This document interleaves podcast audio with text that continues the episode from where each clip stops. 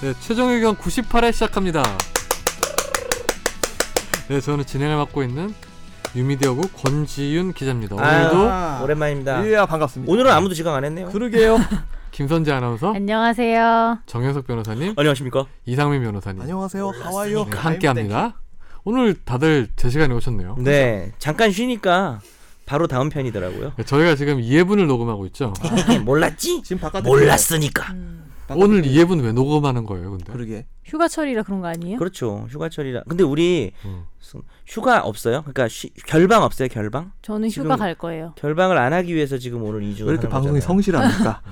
아, 어디 휴가 간다고요? 저 다낭 갈 거예요. 나- 안 나랑- 돼요. 왜요? 다낭? 안 저 신고할 돼요. 거예요. 그럼 회사에다 다낭? 여기 그 근데요? 직원 만족 거기에다가 다른 아나운서 일 때문이 아니라 최종 의견 때문에 휴가를 못 가. 직원 보도국 권지윤 기자가 나 휴가 못 가게 한다고. 어, 아니 갑질 근데 논란. 기자 안에 선배라 해야 돼. 아, 권지윤 선배가 이준 선배가. 나를 못 가게 한다. 아, 휴가를. 근데 류란 그럴 땐 류란 선배라고 기자님이 류란 기자가 거기에 대해서 이제 유래? 해봤는데 별 그게 없다고 합니다. 갑질의 끝판왕. 갑질의 끝이구나. 아, 유란 기자 통화했었어. 아, 그때요? 그때 그때 어. 그때 통화했는데 예. 우리 유란 기자가 지금 법조에 있는데 최종 의견을 많이 듣던데요. 그러니까 왜 들으냐? 잘 하셔야 돼요, 아, 그러니까. 왜 듣냐고 제가 저는- 말씀드렸어요. 제 생각에는 어, 유란 선배한테 잘하고 권지윤 선배는 신고하고. 그분이 법조 기자, 법조 기자. 라니한테도 잘하고 두 분은 이 되게 신경 쓰셔야 돼요. 많은 법조 기자들 듣고 있다니까요. 근데 이거. 제 생각에는요 네. 음. 법조 기자 법에 관심 있는 분들은 좀 듣다가 요즘 안 들을 것 같은데 이거 법률 팟캐스트 아닌 것 같아 이러면서 잘 보았어. 어, 그냥 썰 풀고 있네 몰랐으니까. 어 좋았어 그래도 우리 좀 나 디테일하게 유행시켜줘 가야죠. 네. 유행시켜줘 몰랐지 어 이번 주에도 청취자 사연이 많이 왔네요. 아, 어우 이번 주도 많이 왔네 근데- 모아놓은 뭐 거 아니에요? 쟁여놓은 뭐 청취자 거. 사연 보내주세요 이제. 국어를 시작했다. 아무튼 첫 번째 사연을 우리 한번 소개해 주실 의견인데. 예. 네. 저희가 많이 쓰는 충에 대한 의견인데요. 이것도 재밌네 음. 안녕하세요 최종 의견 여러분 지난회에서 언급한 충에 대한 문제의식 저도 많이 동감합니다 본인이 기분 나쁜 대상에게 무조건 붙여 부르는 걸 꽤 불쾌하게 보셨죠 저는 아마도 그 많은 충 중에 맘충의 소속도 있을 것 같습니다 음, 소소 예전에 다른 의학 팟캐에서 췌장암에 대한 설명을 들었는데 췌장암은 뭐 하나 확실한 게 없다 이런 내용이었습니다. 그렇게 보면 이 충도 참 안 붙는 곳이 없습니다. 그런데 어디에도 붙일 수 있다는 거 뭐 하나 제대로 의미 있는 게 없다는 뜻이라고 생각합니다. 저도 처음엔 일일비했었는데요. 어느 순간 의미를 두지 않기 시작했고 특별히 맘충을 그 후엔 들어도 기분 나쁘지 않더라고요. 내가 어떻게 해명하든 나를 충으로 부르는 건 내가 선택할 수 있는 사항이 아니어서 저희도 거기에는 크게 신경 쓰지 않았으면 하신다고 보내주셨어요. 예정하는 최종 의견 포에버. 딴 사람은 신경 안 써요. 연석이 아, 형만 감사합니다. 하시면 돼. 네.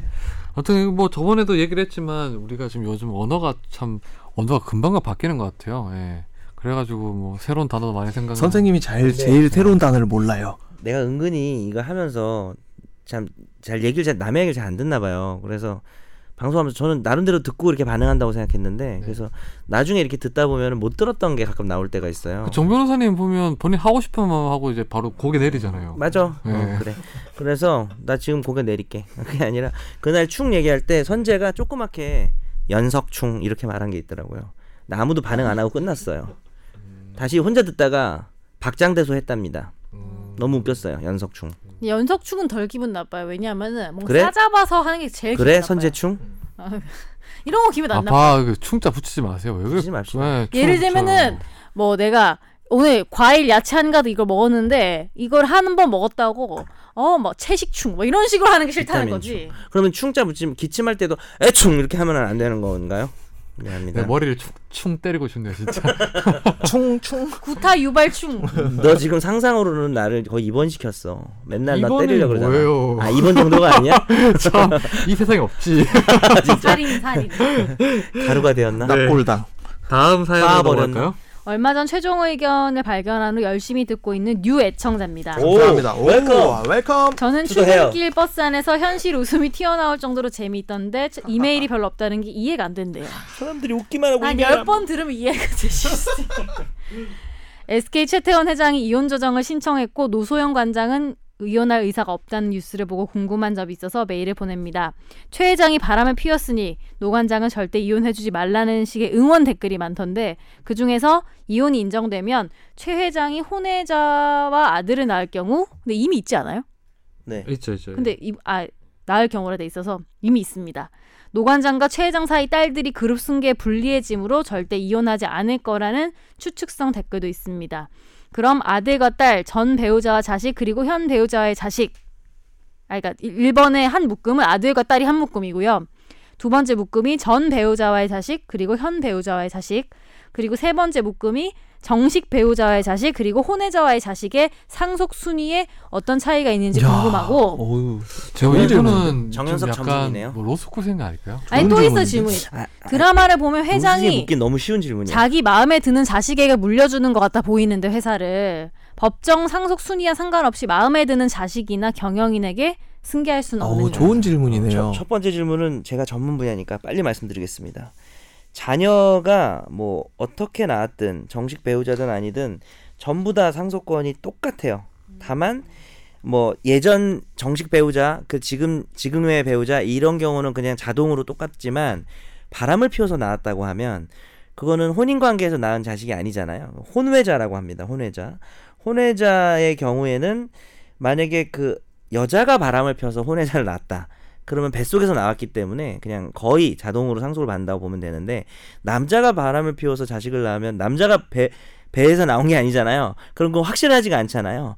그럴 때는 그 자식이 아빠를 상대로 인지라는 걸 청구하게 됩니다. 그래서 인지 소송을 해서 인지는 뭐냐면은 내가 네 아들인지 아닌지 뭐 그런 게 아니라 그 미안해요. 어, 자신의 자식이라고 아, 아버지가 인정하는 행위를 인지라고 합니다. 그래서 인지해 주세요라고 청구를 해서 결국 인지 판결을 받게 되면 상속권이 똑같아져서 어떤 문제가 생기느냐? 이미 지- 지금의 자식들이라고 생각하는 사람끼리 막 상속 재산을 나눠 먹은 거예요. 그럼 나중에 뒤늦게 자식이 나온다든지 하게 되면은 그걸 다 토해내야 돼요. 부동산이 이미 팔려갔으면은 돈으로라도 토해내야 되는 그런 상황이 벌어진답니다. 얼마 전에 뉴스에 나왔는데 달린가? 그 살바도르 달린가? 하여튼 누가 생전에 많은 여자들을 만나면서 자기는 불임이다 이런 식으로 그래서 계속 얘기를 했대요. 그래서 그 수많은 재산인가가 이제 상속이 안 된 거예요. 그 자식도 없고 뭐 그래가지고 그대로 있었는데 근데 최근에 네. 자식 중에 자기가 달리 어. 딸이라면서 뭐 이런 딸인가 뭐 손녀 같은 뭐 그러면 주장한 사람이 나온 거예요. 그렇지? 어. 근데 자기가 자기 할머니한테 너는 달리 딸이란 말을 들었다는 건데 진짜 딸이었던 거야. 뭐, 뭐 여러 가지 검사도 하고 이렇게 음. 했던 거는 그러면 이거 결국은 진짜 이제 되게 다- 후달리겠네요. 아니 엄청 힘이 많이 빠졌네. 근데 그 사람 혼자 이제 다 상속받게 되는 거야. 그, 그 결국은 그러니까 혼외자든 아니든 그 자녀로 인정이 되면 쪼달릴 수도 있고. 전부 다 똑같은 수준으로 그 받을 네, 수 있다는 거죠. 완전히 같아요. 옛날에는 뭐 장남을 좀 더 주고 뭐 이런 것도 있었는데 출가하면 덜 주고 막 이런 거 있었는데 적극 그런 거다 없어졌고요. 재산도 소극 재산도 모두 상속을 받게 되죠. 권지윤 기자님은 저 아들이 상속받나요? 그게 무슨 말이에요? 확인된 아들이 아 저의 아들이 네. 저 아, 달리처럼 어디가 있을지도 몰라. 왜 그러세요? 오늘 선재가 달리네. 음. 아무튼 그리고 여기서 보면 이제 어 노관장하고 이제 최장 사이에 뭐 그럼 결국 이거 이혼을 안 하려고 한다는 게 결혼 경영권 승계의 문제는 아니잖아요 그러면. 아니, 그러니까 이게 상속의 문제는 아닌 거예요. 네. 이거는 감정의 문제라고 음. 봅니다. 그리고 그러면 여기 저기 뭐냐 상속 순위와 관계없이 이제 자식이나 원하는 사람한테 가족들한테 경영권이나 더 많은 돈을 물려줄 수 있는지도 질문하셨는데 네, 어떻게 물려주고 나서 나중에 이제 몰아줬다가 그걸 음. 문제가. 문제가 생기면은 뭐 보통 유리분 반환 청구 소송을 막 제기하고 그러면 이게 상속하는 사람 입장에서 유산을 주는 사람 입장에서 뭐 좀 더 주고 싶으면 그- 아예 불가능한 거예요? 더 주고 싶어도 가능해요. 근데 그게 유류분권을 침해하지 않는 범위 내에서 가능하다는 거죠. 짧게 말씀드리면 원래 자기가 받아야 될 상속분을 계산한 다음에 그 상속분의 자식들이나 배우자는 2분의 1은 보장이 돼야 돼요. 2분의 1도 침해될 정도. 그러니까 n분의 1 했을 경우에 어, n분의 1을 할 경우에 2분의 1은 보장이 그쵸, 된다는 그쵸. 거죠. 그러니까 주- 죽으면서 남는 재산이 10억이면 5억은 자기 맘대로 누굴 줘도 상관이 없는데 5억은 남겨놔야 네. 자기 상속분의 2분의 1은 받을 수 있겠죠. 연석이 형이 지금 죽어요. 그러면은 연석이 왜요? 형의 와이프 이제 형수가 형수하고 채원이하고 있단 말이에요. 그럼 채원이하고 얼마 형수하고 전에 생명보험 들었더라. 5분 아, 그런 얘기 왜? 해요? 예, 예, 예. 네. 5분의 2, 5분의 3씩 이제 나눠서 가져간단 말이에요. 근데 엄, 저 엄마가 이걸 다 가져갔어. 근데 배우자가 더 많이 갖고 한다고 전에 우리가 1.5, 예, 1.5배 그래서. 갖고 가니까 예, 5분의 3 가져가시는데 그걸 다 어머니가 갖고 가신다면 이제 아기가 나중에 아유, 어, 채원이가. 네, 채원이가 그러니까 우리 와이프는 5분의 3의 반이니까 10분의 3은 받아야 되는 거고 음. 채원이는 5분의 2의 반이니까 10분의 2는 받아야 되는 거고. 그러니까 배우자가 통상 1.5를 받는다는 거예요. 그러니까. 네네네. 음. 0.5 가산합니다. 네. 알겠습니다. 그리고 진짜 이 알겠습니까? 그 최태원 회장하고 노수영 관장 같은 경우에는 아마 이혼을 뭐 못하고 이런 게 보면 여러 가지 사연이 있을 거예요. 다른 사연. 왜냐하면 이게 경영권이 복잡해요. 이게 SK가 만들어지는 과정 자체도 좀 약간 아, 어, 네. 좀 큰데 아이고 SK가 왜 본인이 컸는데 사실 이렇게 할 수 있는 입장은 그러니까 이 아니라는 회사가 댓글이 커졌던 많아요. 게 노수영 보면은. 어. 관장의 힘이 상당히 그러니까 컸거든요. SK 그러니까 이게 먹었는데. 약간 괘씸해서 안 해준다. 약간 이런 댓글이 많아요. 아 비디오 보면은. 테이프 말들도 SKC가 어떻게 지금 SK가 됐는데 음, 이거 참. 그러니까. 성경이 성경. SKC 옛날에 우리 또 추억 돋네. 비디오 테이프가 그 베타가 있었고요. 두 가지가 있었지 않아요? 큰 거랑 장학 퀴즈가 많이 나왔잖아요. 작은 건 모르겠고 장학 퀴즈 하면 꼭 이건 SK 작은 건 모르지. 난 작은 그것도 건 아는 나이인데 야씨 나밖에 모르. 그때는 SK가 아니라 성경이었죠. 선경 성경. 호환 마마. 음그 처음에 이제 딱 옛날 틀면은. 어린이들은 근데 저는 좀 그런 게 이- 지금 최태원 회장하고 노소영 관장 사이에서 딸이 있잖아요. 딸이 지금 이제 해군 장교가 되어 있는데. 아 맞네 근데 딸들이 있는 상황에서 어떻게 남 그 아버지라는 사람이 저렇게 가- 단호하게 얘기할 수 있을까가 저는 좀 그 심리가 궁금하긴 해요. 그 재벌 회장이 그런 걸 떠나서 그러니까 홍상수 감독도 그냥, 있는데. 음. 그냥 예. 어, 그런 심리가 얼마나 사랑을 정말 사랑하는 걸까라는 생각도 좀 들기도 하고 그래요. 예. 사랑해 아니 그런 게 아니고 우리 같이 이게 사랑하자 아. 뭐 아니 근데 저는 솔직히 말해서 그니까 아이가 어린 경우가 아니고 아이가 스무 살 넘은 경우에는 저는 저희 부모님이 아이가 한다고 아니라. 해도 그거는 그 아이들이 어떻게 끼어서 할 그런 문제 아니라고 저는 생각해요. 음. 음. 왜냐하면은 이게 사람 마음이 그 사람 뭐- 뭐 사랑하고 싶다고 하는 것도 아니고 안 하고 싶다고 안 하는 게 아닌데 부모님도 사람인데 정 부모님 인생 변호사님은 있죠. 그러면 아직 이제 15년 남으셨네요 뭐가 진짜 악담 대박이다. 스무 살이 여러분 가만 보면요 제가 잔챙이는 많이 하지만 진짜 심각한 악담은 이상민 권지훈이 더 많이 해요. 저는 안 하잖아요. 넌 내가 가루가 됐을 거라며 아까 내 얼굴 아, 그게 구타 아니라- 유발이라면서요. 네, 거의 빻아 버렸을 거라고 네가 그랬잖아 아까 빠버린다고 했나? 가루가 됐을 거라고. 참깨처럼.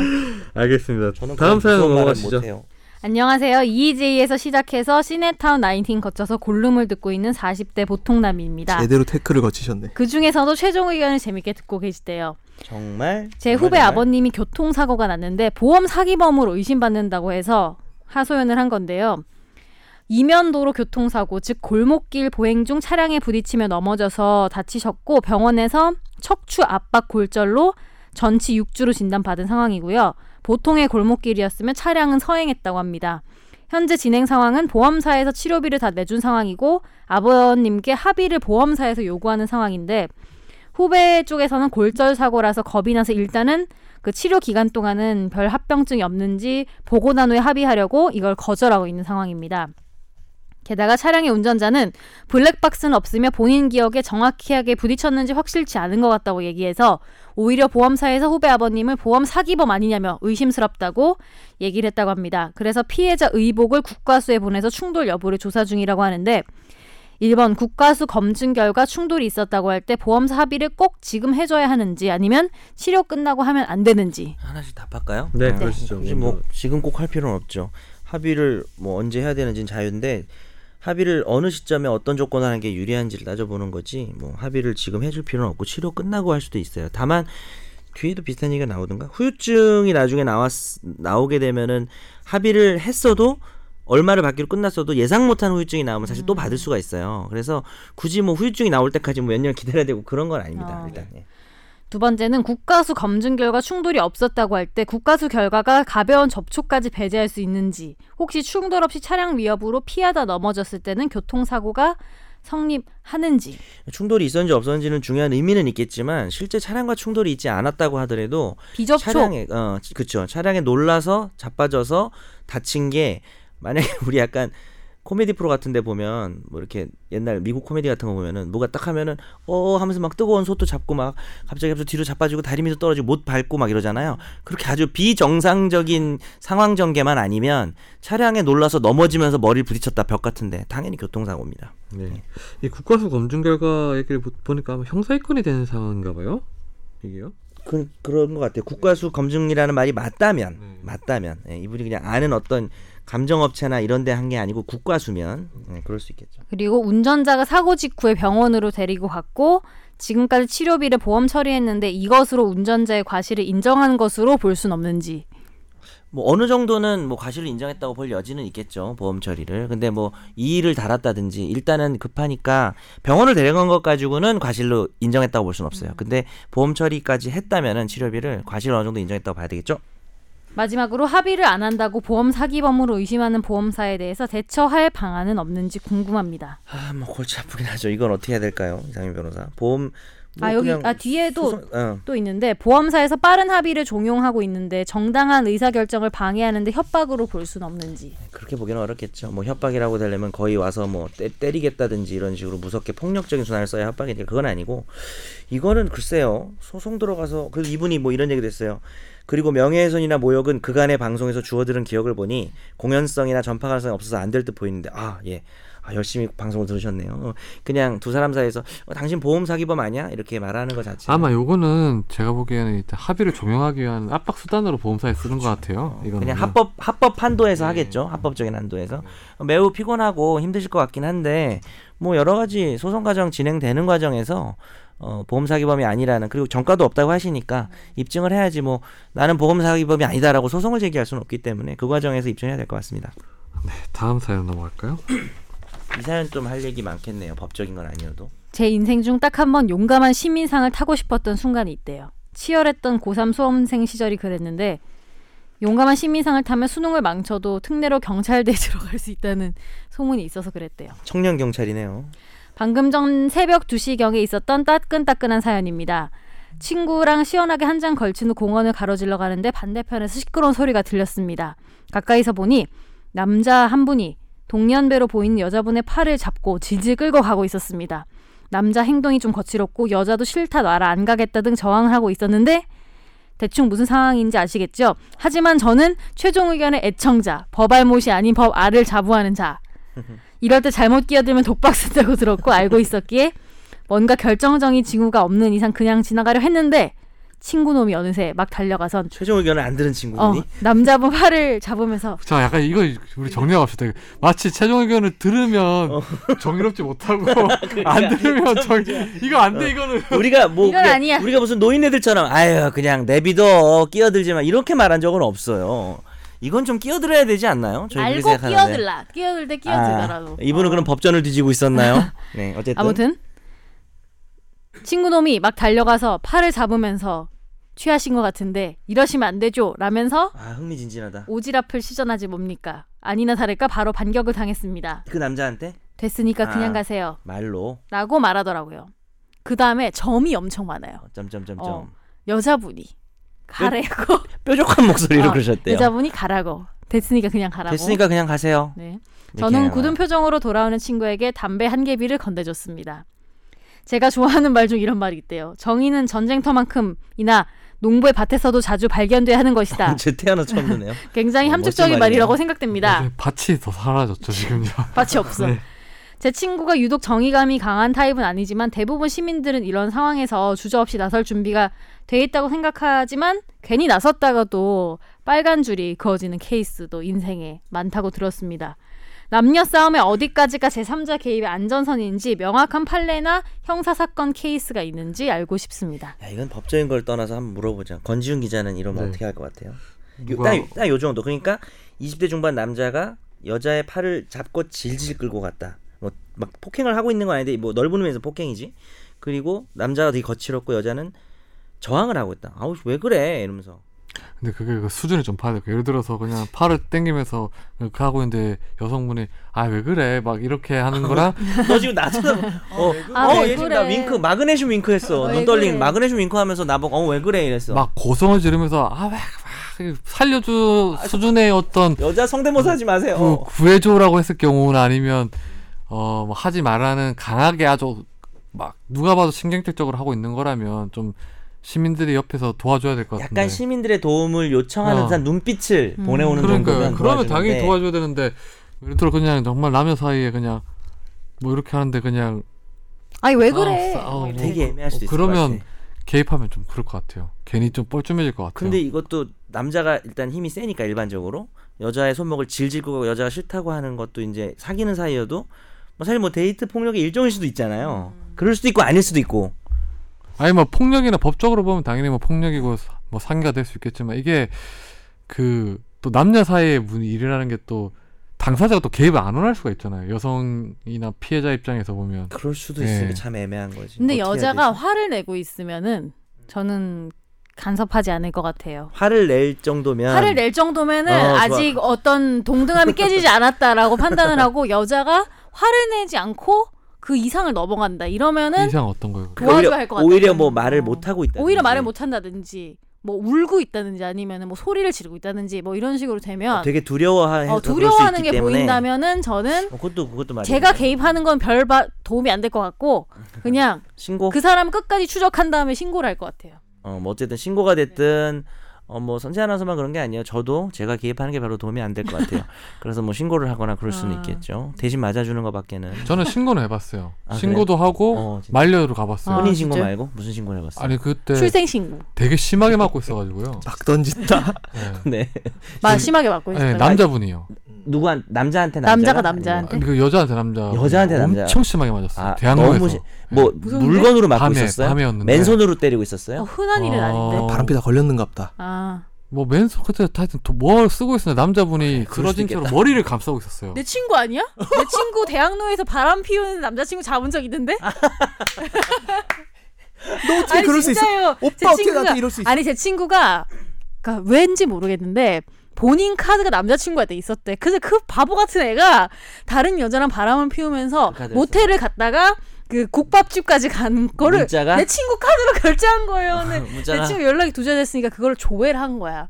그래서 어딘지 나오잖아요. 그걸 쳐가지고 그 모텔 앞에서 이렇게 앉아서 기다렸대. 야, 언제 올 줄 알고 그러니까 나오긴 나오겠지 나올 이러면서 테니까. 아침에 아 일찍 들어갈 때 가서 끊으니까 그래서 기다렸대. 그 바로 잡았대. 아무튼 신고를 아 그- 그분은 아우. 남자분이 본인이 다 살려달라고 했었어요. 어, 진짜. 예. 너무 근데 뭐 그래도 신고를 했죠. 여성분은 말렸는데 뭐 되게 막그 신경질적으로 반응하셔가지고 음. 신고를 했었죠. 맞는데 예. 뭐 남녀가 있나요? 주로 말, 이제 말린 남자가 적은 말린 적은 말린 적요? 네. 그때 거기서 말렸다니까요. 아, 아, 거기서 남자가 페이스가 통계- 말렸다. 그 음. 저희들 기자들은 그 수습 기간이 있잖아요. 네. 6개월 동안 하다 보면 그런 거를 밤에 새벽에 왔다 갔다 하니 많이 부어서 항상 신고를 많이 해요. 저는요.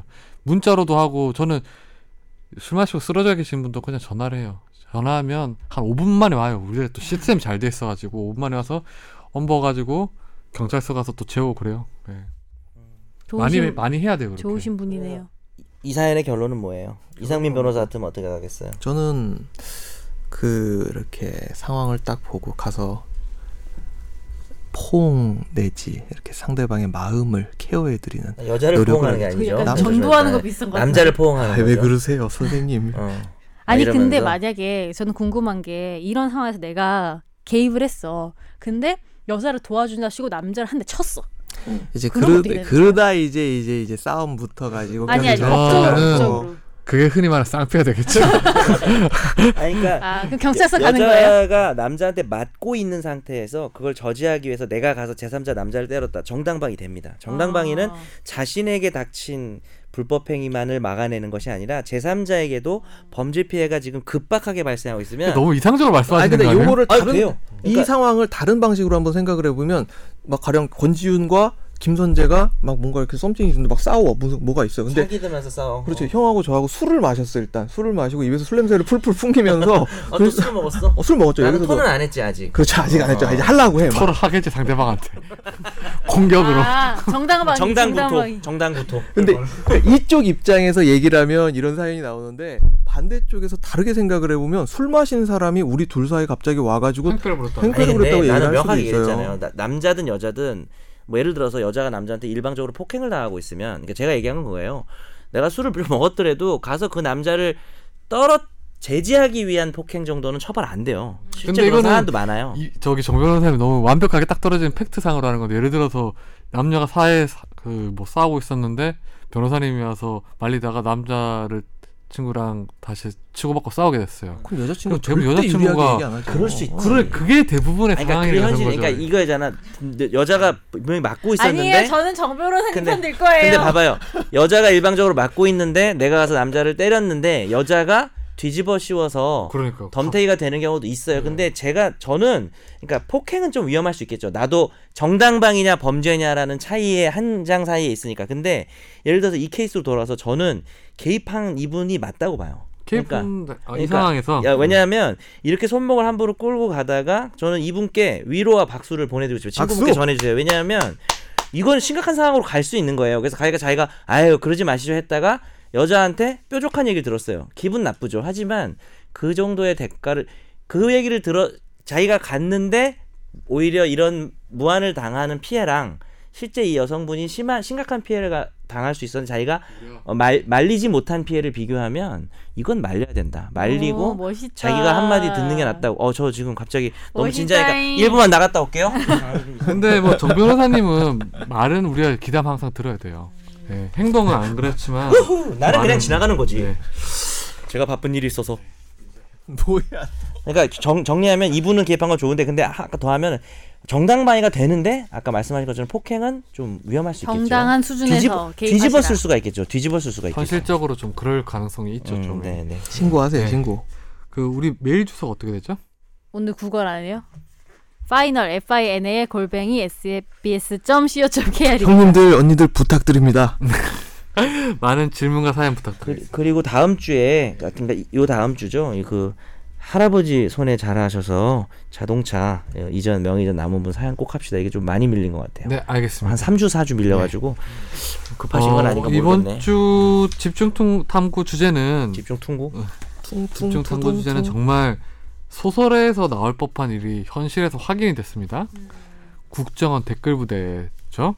이게 장강명 씨의 어떤 그 댓글 부대 책 있잖아요. 예, 책 예. 있죠. 그 책을 이제 우리 뽀- 그 북적북적에서도 한번 소개한 적이 있는데 그 책을 읽어보고 난 다음에 읽어봤는데 사실 뭐 아주 책이 재밌어요. 뭐 쉽게 쉽게 현실과 술술- 유사한가요? 어 근데 그걸 읽고 나고 1년 뒤에 이 사건이 터진 거예요. 아. 국정원 댓글 사건 보고 예지 소설이. 아니 정말 이게 아마 그 작가의 상상력 속에서 그 글을 썼을 텐데 실제로 진짜 그런 일이 자주 일어나더라고요. 네, 국정원에서 이렇게 댓글 부대를 운영했다는 게 소설 썼다가 예언. 최근에 이제 국정원 적폐청산 TF 조사 결과 발표를 나왔죠. TF 이거는 단순히 국정원 대선 개입 사건 때 댓글을 달았다는 그 수준이 아니에요.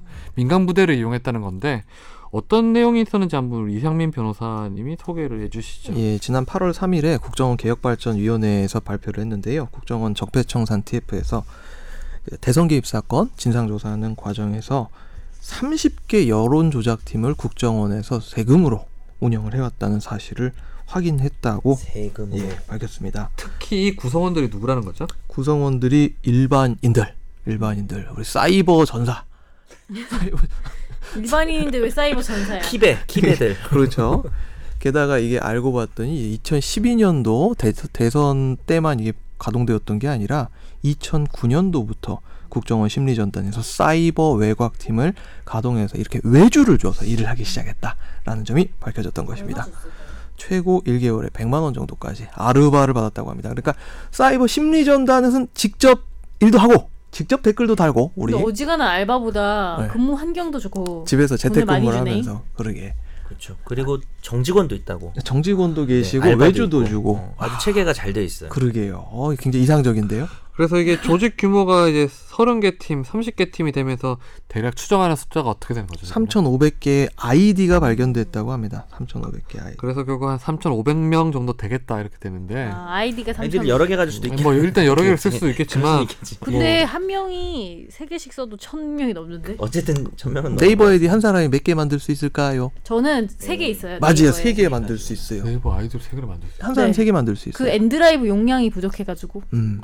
아 자기 주민번호로 네, 똑같은 사람이 세 아, 개 만들 그래요? 수 있어요. 나 왜 몰랐지? 권준 기자님이 아, 아빠 걸로 또 만들고 엄마 걸로 또 근데 네이버를 만들고 일단 잘 안 하긴 해서 어. 뭐 성인 사이트 가입. 성인 사이트 이미 아빠 가입하셨습니다. 엄마도 내가 가입돼. 있고. 항상 보면 나는 좀 특이한 게 뭐냐면 두 변호사님은 이런 얘기를 하면 내가 예상하지 못했던 얘기를 항상 하는 것 같아요. 뭐, 근데 우리들이 얘기할 때 보면 이런 주제에 대해서 얘기를 하면 이런 성적인 부분 은 항상 생각 못 하는데 두 분은 항상 보면 모든 게 그런 쪽으로 특히 정 정말 변호사님은 프로이- 여기 예. 이 정 변호사님의 이 그 19금 드립이 제가 아니. 묻어가기가 너무 그래요. 그러니까 정 변호사는 깔때기 같아요. 항상 모든 내용의 주제가 던져지면 그쪽으로 소화가 되는 것 같아요. 그렇죠? 예, 섹스가 뭐 어때서요? 건지윤 기자 이런 거 되게 당황해야 된대. 왜 섹스를 섹스라 그랬는데 왜요? 너희들이 그렇게 하면 나도 이렇게 할 거야. 뭐? 삐처리하지 마세요. 젠더, 섹스 다 의미가 있죠. 뭐 목요일 아침 11시 9분에 이야기하기엔 정철 사람들은 밤에 들어요. 심야에 딱 들으면 돼요. 아무튼 예. 엽고 예. 여러분 깊고 푸른 밤입니다. 근데 되게 해방감을 느끼나 봐. 되게 아니, 좋아해. 너 이게 되게 아니고- 좋아한다. 아니 당황스러워, 당황스러워 오. 지금. 아니 되게 야, 해방감을 네가 느끼나 봐요. 실컷 지금 성 얘기를 했잖아. 난 그거 영어로 했을 뿐이야. 나는- 영어가 안 나는 돼서 아무렇지도 않거든. 네가 그래. 아무렇지도 않거든. 근데 네. 왜 그렇게 흥분하시는지. 아 나 이 귀가 빨개졌어요. 아, 세 분은 제가 보기엔 세 분하고 같이 못 갈 것 같아요. 너 어디- 다른 거 어디 생각한 가시- 거 아니야? 저는 어디 성을 가시려고? 얘기한 거예요. 뭘 생각한 거예요? 네가 네. 젠더. 싫으면. 알겠어, 알겠어. 네. 아무튼 예. 그 지금이 일단 그 30개 팀 2012년 활동 당시 기준으로 30개 팀에서 한 3,500명까지 뭐 추산이 되고 있는데 이 운영비가 어떻게 나온 거예요, 지금요? 운영비가 원세훈 국정원장의 특수활동비로 운영이 되었다고 특수활동. 하네요. 예, 그놈의 특수활동비 어디다 썼는지 보고를 안 해도 되는 특활. 이름 모를 놈 특활. CA. CA. 어 CA 시간 있었어 맞아. 토요일 오후 4교시. 죄송합니다. 제가 또 딴 데로. 예, 아니 가시- 요새 가시죠. 금요일이에요. 그러니까 이명박 정부 시절에 국정원이 이제 민간인을 동원해서 인터넷 여론 공작 활동을 벌이고 있다 이런 의구심은 예, 의혹은 계속 제기가 되어 왔는데 국정원이 직원 그리고 대규모 외곽 조직 예, 직원뿐만 아니라 이런 사이버 전사들을 모집을 해서 2012년 대선 등에 개입한 사실 그리고 실태가 밝혀진 것은 공식적으로 밝혀진 건 이번이 처음입니다. 근데 이게 지금 이 특, 특활비를 통해서 이제 외곽팀 운영을 한 건데 이렇게 이제 국민 예산을 통해서까지 했던 이유가 뭘까요? 아그 일단 이제 국정원에서는 이제 뭐 옛날에 2011년 같은 경우에 이제 여론조사 업체를 통해서 이제 뭐 여론조사를 실시한 경우도 있었어요. 그 결과를 이제 청와대 보고를 했었는데 당시 이게 이런 내용이 나온 거 보고도 국정원이 여론조사까지 해서 할 필요는 없는데 국정원이 그런 조직은 아니거든요. 그 민심의 동향을 파악해서 전달하는 역할은 기본적으로 청와대에서 이제 뭐 사정팀이나 아니면 뭐 민생팀이 따로 있는데 거기서 하는 건데 국정원에서 이런 역할을 하면 안 되는데 이거를 뭐 여론조사 업체를 통해서 한 거면 뭐 그래 뭐, 뭐 그러려니 하고 넘어갈 수도 있을 어, 이것도 역시 또 넘어가기 힘들긴 하겠지만 이 외곽팀을 통해서 뭐 여론을 조사를 한다 뭐 이거는 좀 아닌 것 같아요. 그러니까 청와대 비서실이 할 역할을 왜 여기서 하고 있지? 자기네들이 자기네들의 어떤 그 지위를 낮춰버린 거죠.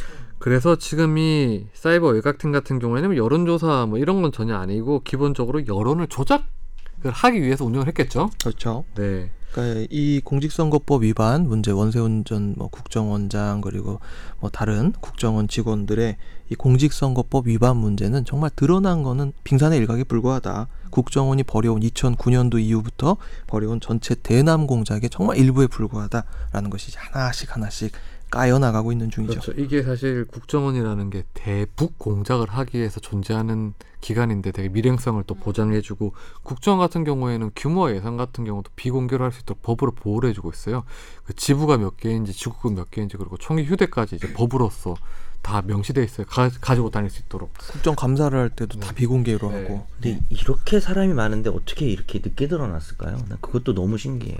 근데 뭐 일단 이제 3,500명을 두고는 이제 뭐 TF 팀에서도 이제 뭐 숫자는 부정확하다고 하는데 일단 아주 많은 인원이긴 해요. 어쨌든 뭐 수백 예. 명은 무조건 넘을 네. 거 아니에요. 그래서 어떻게 아마 관리를 했지? 어떻게 이게 안 드러나지? 아, 이런 알바가 뭐 예비역 있으면 군인도 있고 주부도 있고 학생도 있는데 이걸 어떻게 관리했지? 그걸 또 막지 않았을까요?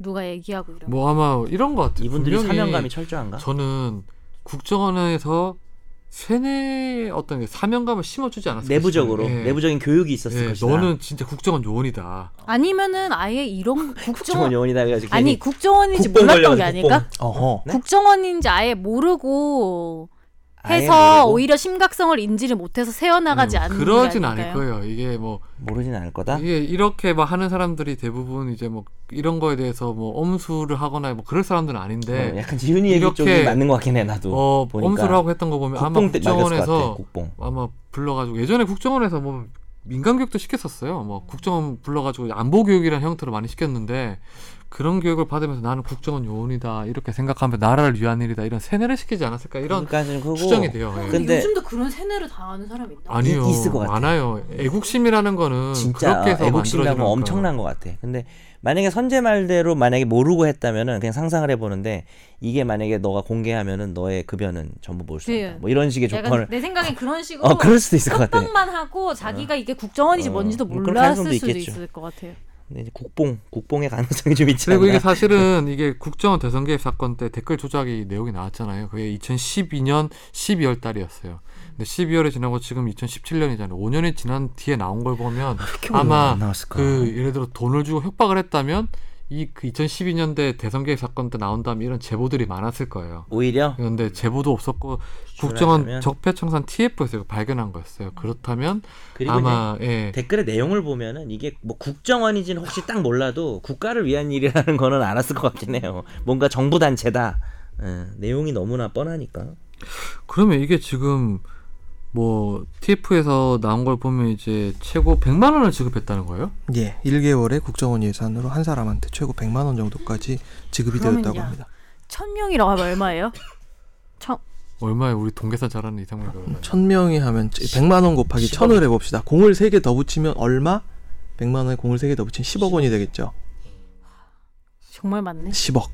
국정원에 뭐 특활비라는 게 뭐 6천억이 넘고 뭐 7천억이 넘고 한다고 하니까 뭐 이런 거는 뭐 이런 돈은 충분히 쓸 것 같긴 한데 이게 지금 그 조작행위 같은 게 문제가 되는 이유가 국정원이 이게 기본적으로 심리 전단 팀을 운영을 했던 이유가 이제 국내에 이제 뭐 있는 간첩 그리고 북한에서 이제 간첩을 통해서 국내 여론을 조작한다. 그래서 그걸 대응하기 위해서 만들었던 팀인데 알고 보니 국정원에서 이제 대남 공작을 하고 있었던 거잖아요. 기본적으로 그게 문제가 됐던 건데 어 아까 이제 이상민 변호사님이 원세현 전 원장 같은 경우는 지금 이제 2012년도 당시에 이제 대선 개입 혐의로 재판을 받고 있는데 이렇게 드러난 이상 추가 수사가 불가피한 거 아닌가요? 예, 추가 수사박 불가피하고 원세훈 원장이 앞, 전 원장이 앞으로 어떻게 될지가 귀추가 주목되는 상황인데 참고로 어저께 제가 공범자들 시사회를 보고 왔거든요.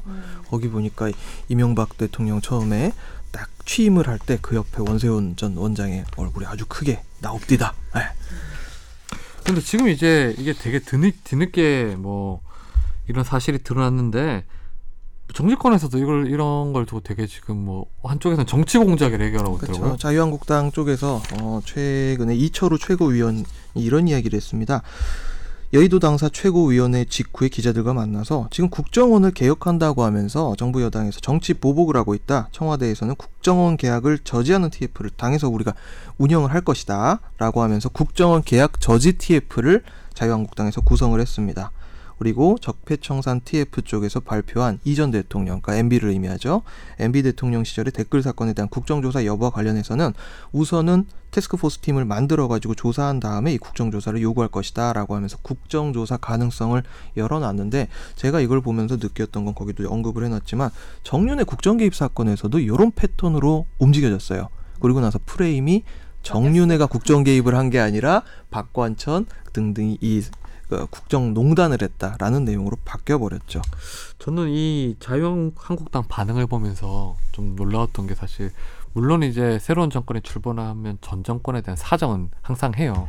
이번 정권도 그건 마찬가지예요. 뭐 일부 하는 것 중에 보면 전 정권을 좀 겨냥해서 일부러 타겟팅을 해서 하는 것 하는 것이라 느껴지는 것도 분명히 있어요. 근데 다만 이번 거 국정원 거는 전혀 그런 게 아니라고 저 역시 이거 느껴져요. 왜냐하면 이거 국정원 같은 경우에는 그동안 수없이 수천 번 개혁을 해야 된다고 했었는데 단 한 번도 성공을 못했던 게 자기들이 항상 그 개혁 역시 되게 밀행성 있게 했거든요. 자체 개혁을 한다던가 처음으로 지금 이제 국정원 TF와 개혁 TF가 구성이 돼서 외부인까지 참여한 거잖아요. 이제 검찰에서 네. 검찰에서 당시에 이제 댓글 사건을 수사했던 팀에서도 참여를 했던 건데 그 그래서 이제 나온 거예요. 이거는 그래서 이거는 무슨 뭐 전 정권을 타겟을 한 거냐 아니, 전혀 그런 건 아닌 것 같아요. 그런데 이제 일단 뭐 이명박 그 대통령 당시에 이런 이런 일이- 이런 댓글 조작 뭐 외곽팀이 활동을 한 게 드러나면서 이명박 대통령도 이제 수사 대상이다 이런 내용이 많이 나오고 있어요. 실제로 보면 당연히 해야 될 것 같긴 해요.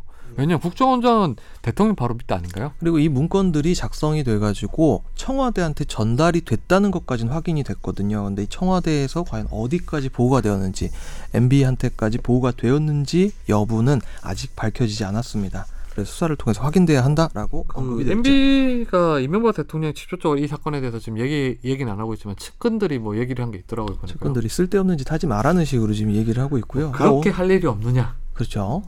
아 어저께 공범자들 보니까 거기 MB 나오는데 슈페리어 타워라고 저 삼성역 저희 회사 근처에서 나오는 늙었어 MB도 나이를 먹었더라고요. 머리도 많이 빠지고. 테니스 열라 빡세게 치는데. 다- 근데 진짜 옛날보다 한 2년 전보다 훨씬 늙었어. 그렇죠.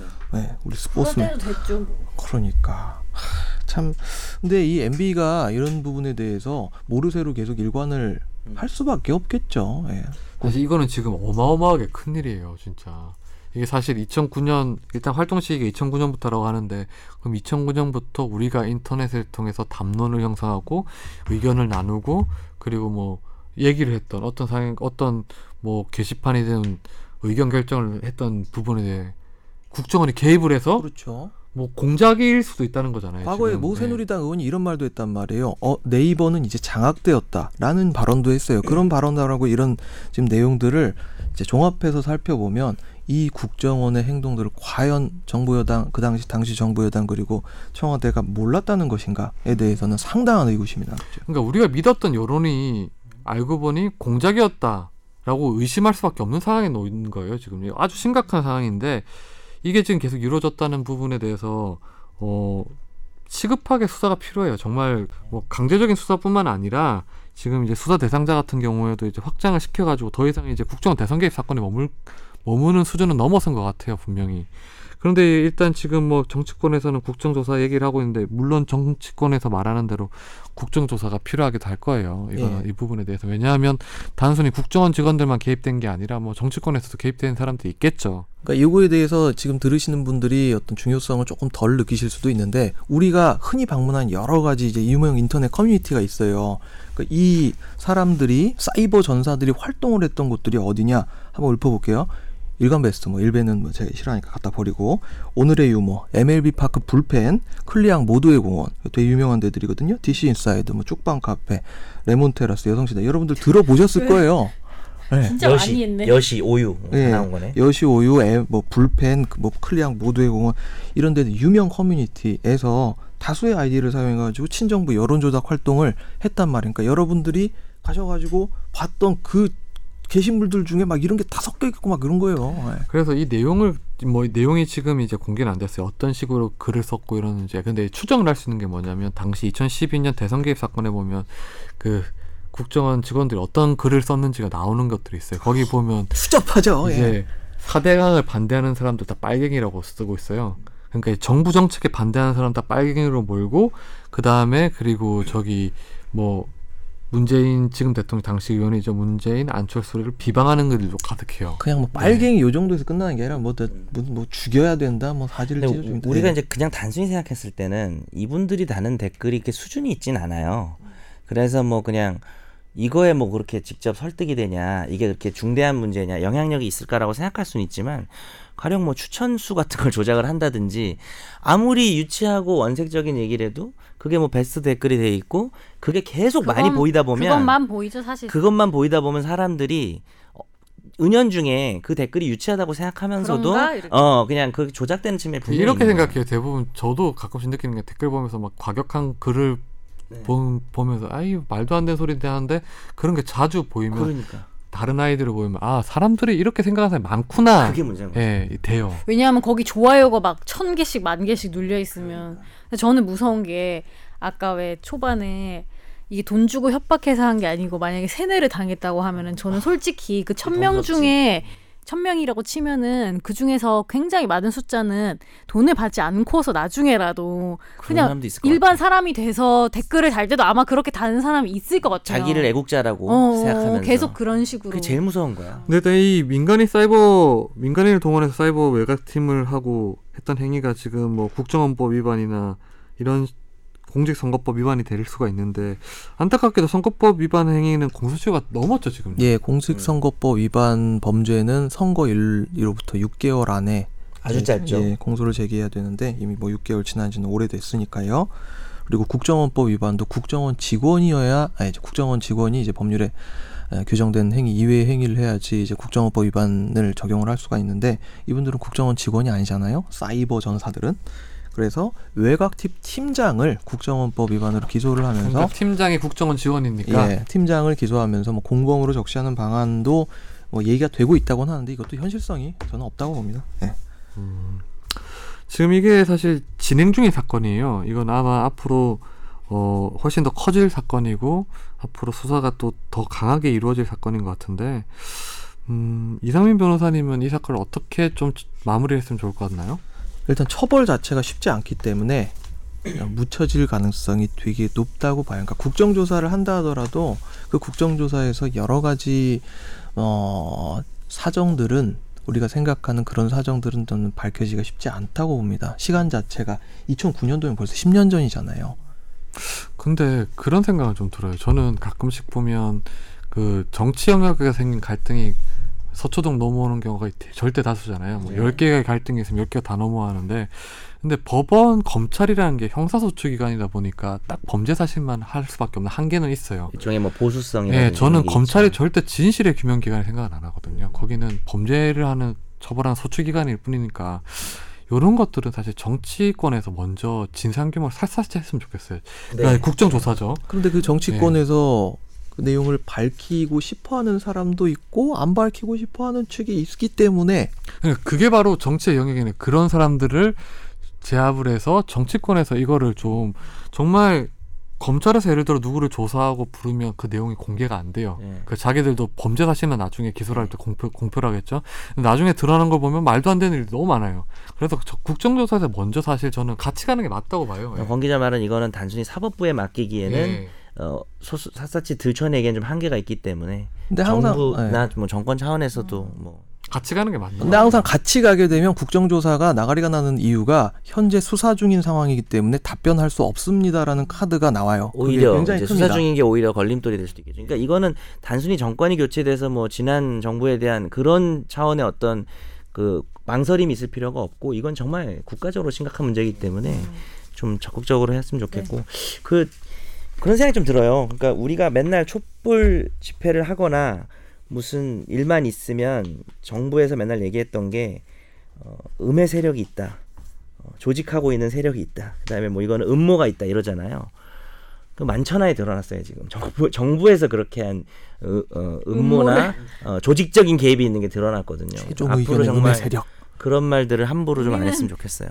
천 명한테 백만 원 줄 돈도 없어요.